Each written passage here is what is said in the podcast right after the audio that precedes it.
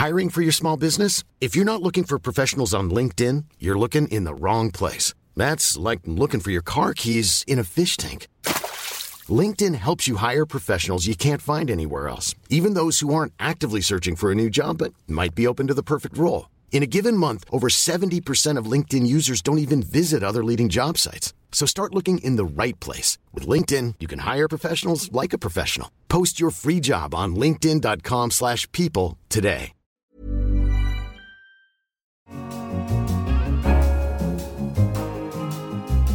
Hello and welcome to The Economist Asks.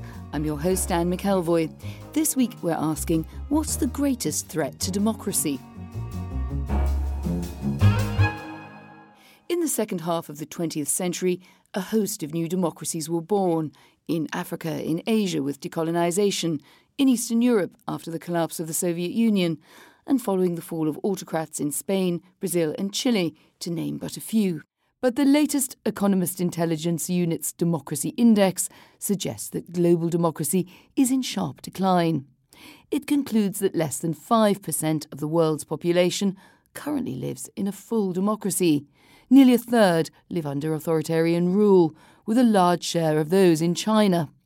Overall, 89 of the 167 countries assessed in 2017 received lower scores than they had the year before. Civil liberties are being widely challenged through undermining free and fair elections, the repression of opposition, silencing the media, and even violence. Democracies can die dramatic deaths after a coup, but a new book, How Democracies Die, argues that a slower sickness is to blame for the current threats to democracy, the slow erosion of vital norms of behaviour. Its authors, Steven Levitsky and Daniel Ziblatt, are both professors of government at Harvard University. They write that the symptoms of decline are visible at the heart of a former champion of global democracy, America. You know, it's interesting. Every time I mention her, everyone screams, lock her up, lock her up, lock her up. They keep screaming. And you know what I do? I've been nice. But after watching that performance last night, such lies, I don't have to be so nice anymore. I'm taking the gloves off, right? Yes? Take the gloves off. And I want you all to know that we are fighting the fake news. It's fake, phony, fake.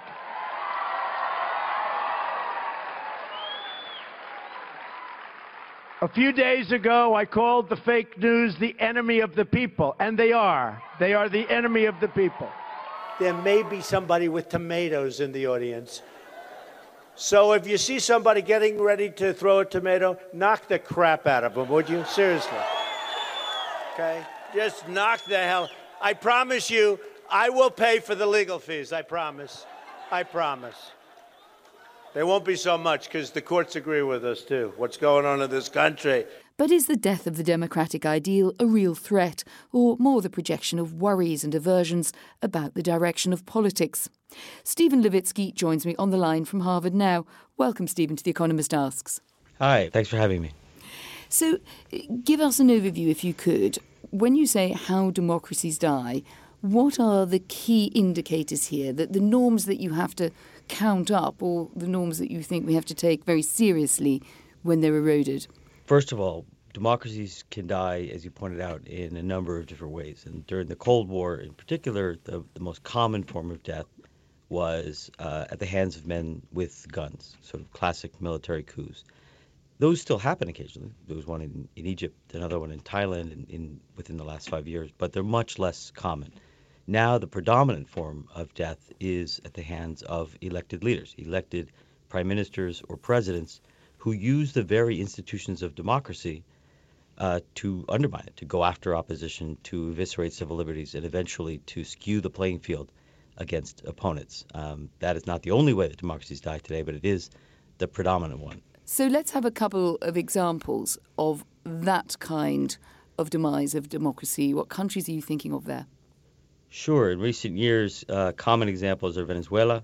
Uh, Hugo Chavez was freely elected uh, during the first few years of his presidency in the early 2000s. The regime was largely democratic. Opposition was tolerated. There was a vibrant opposition media. Uh, but slowly, the democratic features of the regime were eviscerated. Turkey is another example. It doesn't have as long a democratic uh, history as, as Venezuela, but the AKP government was elected freely in 2002, governed pretty democratically for the first five, six, seven years, but the regime has slid over the last decade, certainly into a much more authoritarian regime. Hungary is a little uh, less authoritarian than the two cases I just mentioned, but has followed a similar path under the, the government of Viktor Orban. So those are three recent cases. You identify four criteria for would be authoritarians or people who would then come into your category. Uh, and I think you conclude that the, the, American president, currently Donald Trump, uh, meets them all. So run us quickly through the, the criteria and, and then we could dig into whether that's a fair description of Donald Trump and his impact. Sure. Keep in mind, these four criteria are used to identify a potential autocrat before he or she comes to power. This is behavior of politicians before running for office or during the campaign that might set off warning signs that citizens and politicians, and particularly political parties, should take seriously before nominating a politician. Th- these criteria are essentially a, a kind of a litmus test to try to figure out before these guys are elected or nominated whether they have authoritarian tendencies because it's a lot easier to stop an authoritarian before they come to office. So come on, then what so, should we be looking so out for? The four are, and these draw very heavily from the renowned political scientist Juan Linz, who's a, a, Spanish political scientist who taught for many years at Yale, and who devoted his career to studying uh, the demise of democracies.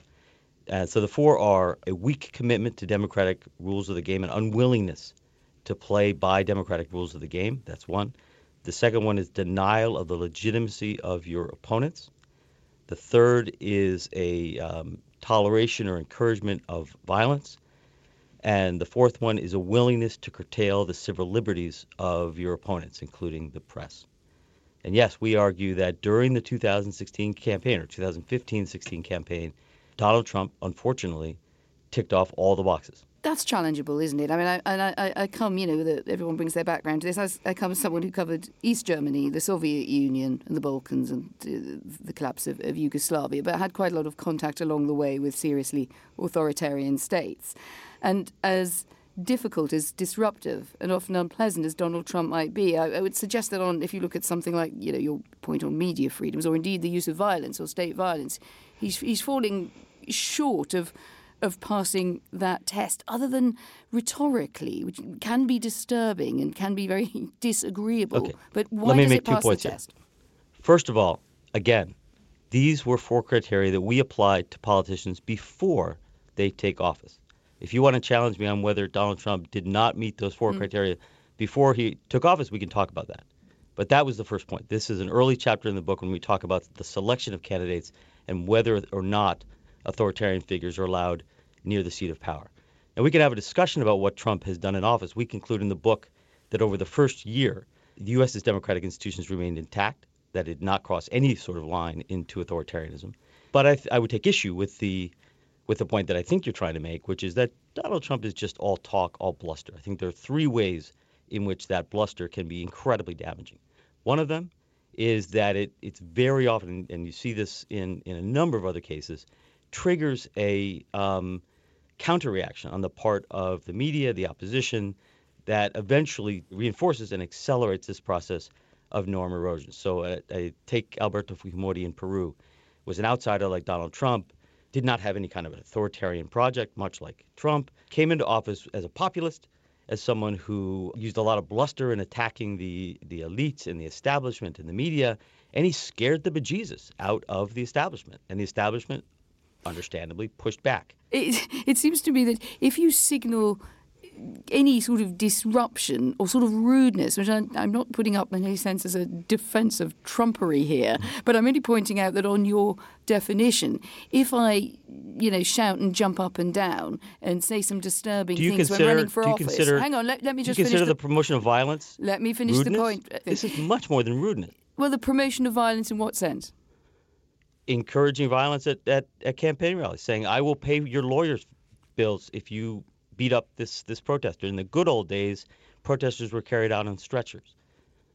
That's an advocacy of violence. That's the kind of thing that we saw in Uruguay and Chile and and and and, uh, in Brazil and prior to 1964 coup. So the, that's the, not that's something we've never heard from major party candidates in the United States in the last century. Indeed, yeah, indeed. He uses language in a way that is more disturbing and is completely distinctive. But I'm trying to make a eh, to draw, you know, draw out where that crosses into being potential to be an authoritarian, as opposed to having the potential, the willingness, the appetite to shock, and also to motivate the base, and yes, to pick a fight with liberals.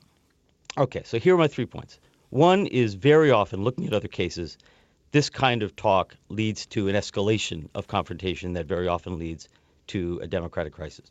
Secondly, one thing that concerns me a lot is that this talk, this bluster that you seem not too concerned about, I am is concerned erode, about. Well, is, let me finish. Professor, don't put, eroding no, don't. Put, don't put words into my mouth. I am concerned Okay. about it, but I'm merely Okay. asking how it fits. Does it fit And I'm into the and I'm trying to explain authoritarian you know, i- So direction that you were trying to establish? two core democratic institutions, right? The electoral process and the free press. One of the things that Trump's bluster has done is seriously erode public confidence in those two institutions, right? It's hard to think of an institution more core to our democracy than our elections. Trump, both as candidate and as president, has repeatedly told the public that our electoral process is rigged, that the elections are not fair, that they're that they're fraudulent, which is an outright lie. And as and you see in public opinion polls, particularly among Republicans, that confidence in our electoral process has plummeted. A very large number, particularly of Republican citizens, now believe that our elections are not free and fair. Secondly, the press. Donald Trump has repeatedly said, as candidate, but particularly as president, that the pre- that the press, that the mainstream press, is inventing things in an effort to conspire to bring him down. And a very large number of Americans now believe that the mainstream media is not playing fair, is conspiring against Trump. And more importantly, more worrisome, particularly worrisome for me, are beginning, surveys are showing, beginning to grow more tolerant or more supportive of government measures to punish media that lie or are inaccurate. To me, as a libertarian, that's terrifying.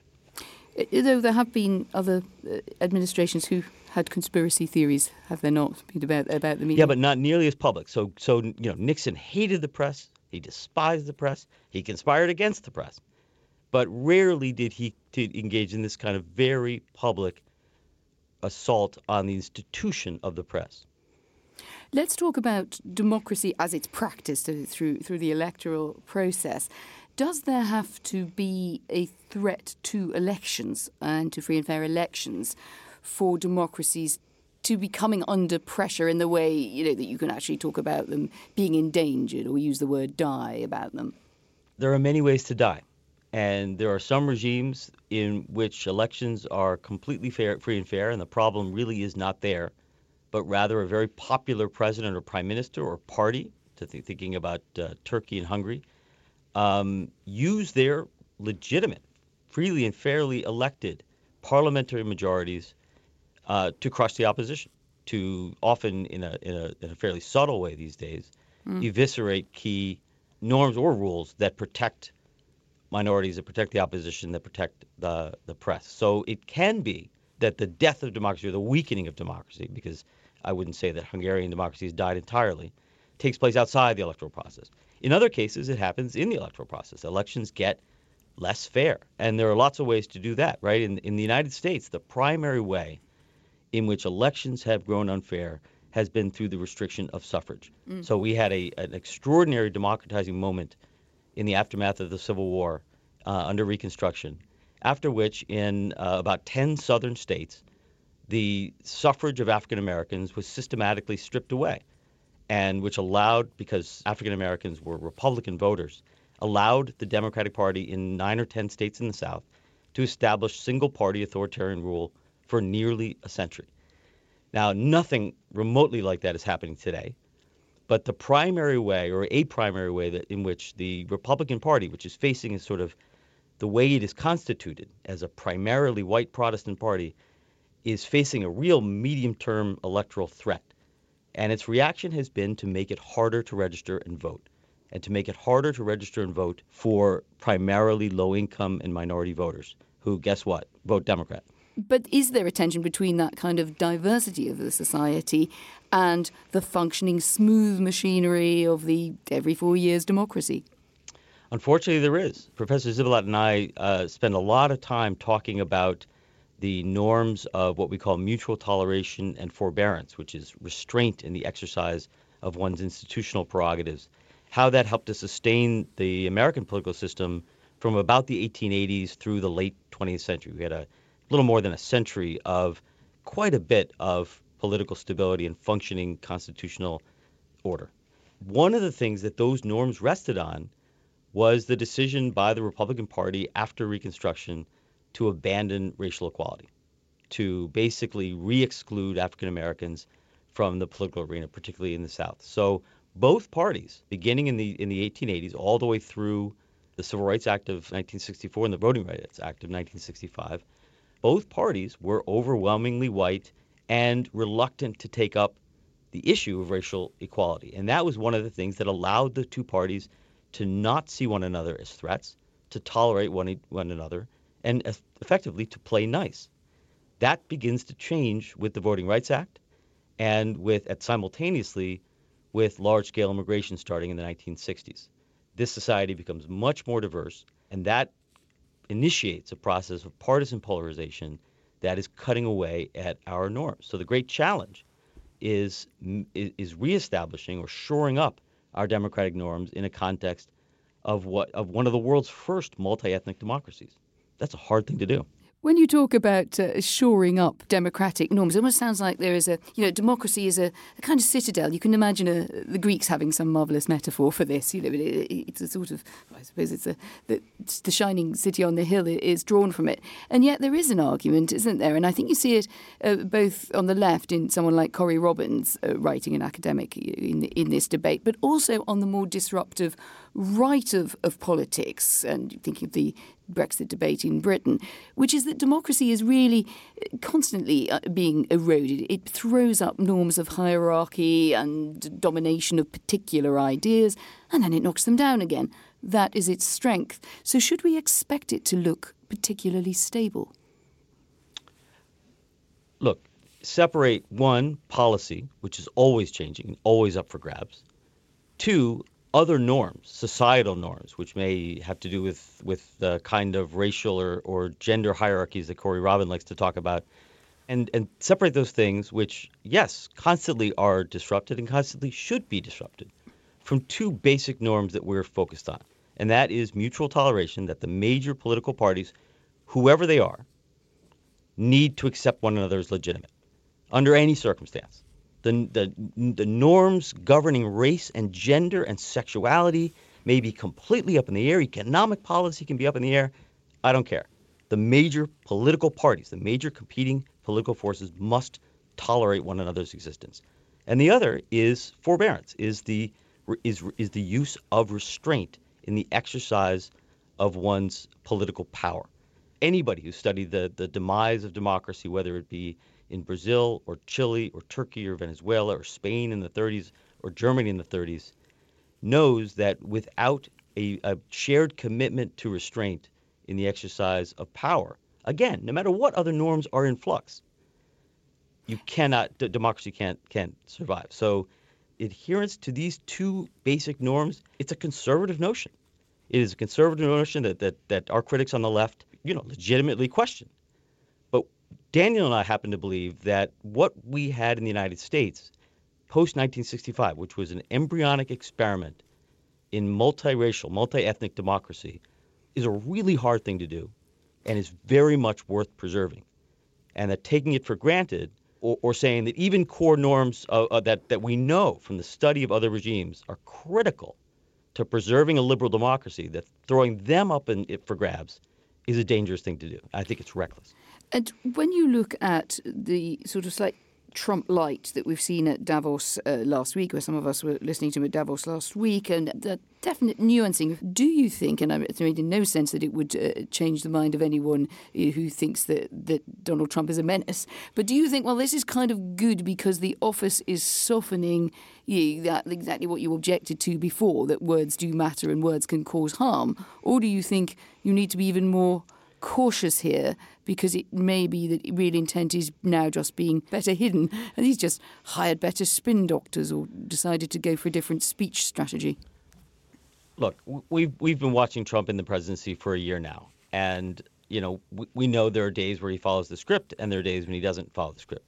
Donald Trump is who he is, and we're beginning to learn many of his limitations, which is a very good thing. So sure, it's great that the that the institution of the presidency imposes itself. It's uh, I, I cheer every time I see Donald Trump constrained. But our argument is that the problem runs deeper than Trump. It is a problem that we in the United States elected a demagogue as a president, somebody who, who is demonstrably weak in his commitment to democratic norms.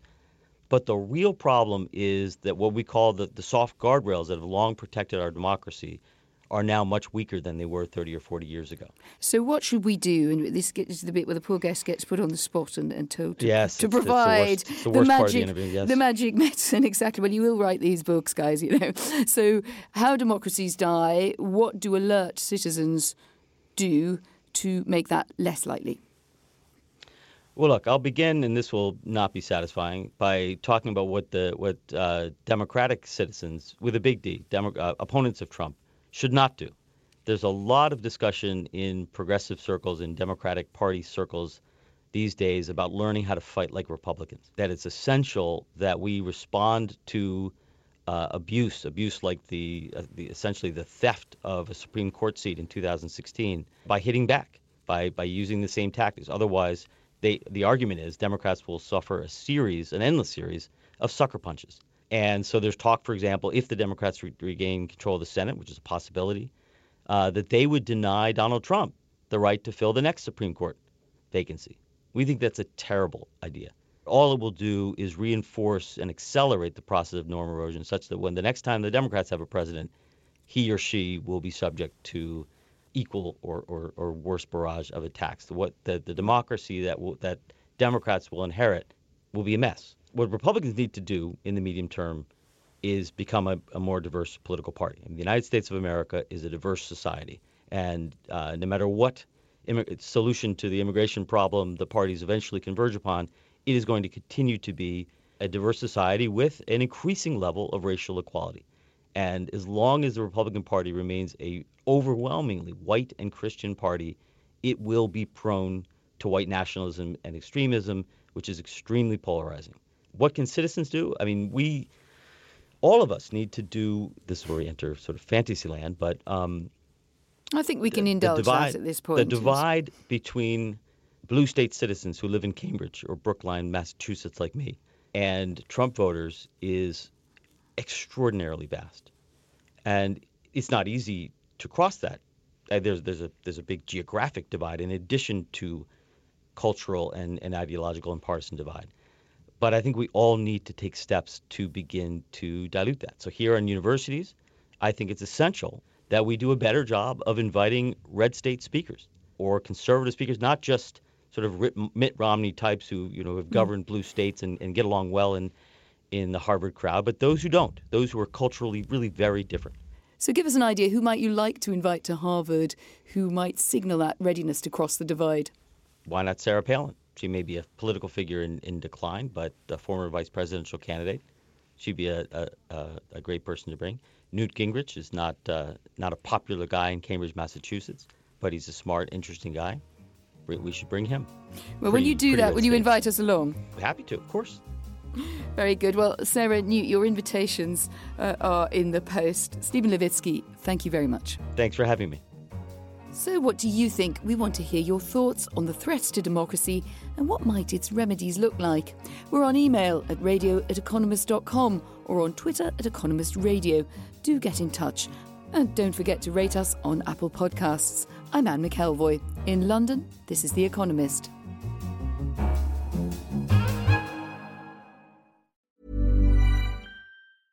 Summer's just around the corner, so give your body the care it deserves with Osea's best-selling Undaria algae body oil. Created by infusing Undaria seaweed in barrels of botanical oils, it leaves skin silky soft and glowing. Plus, it's clinically proven to improve elasticity and deeply moisturize without feeling greasy. It's safe, clean, vegan skincare. Get 10% off your first order at OseaMalibu.com with code GLOW, plus free shipping on orders over $60.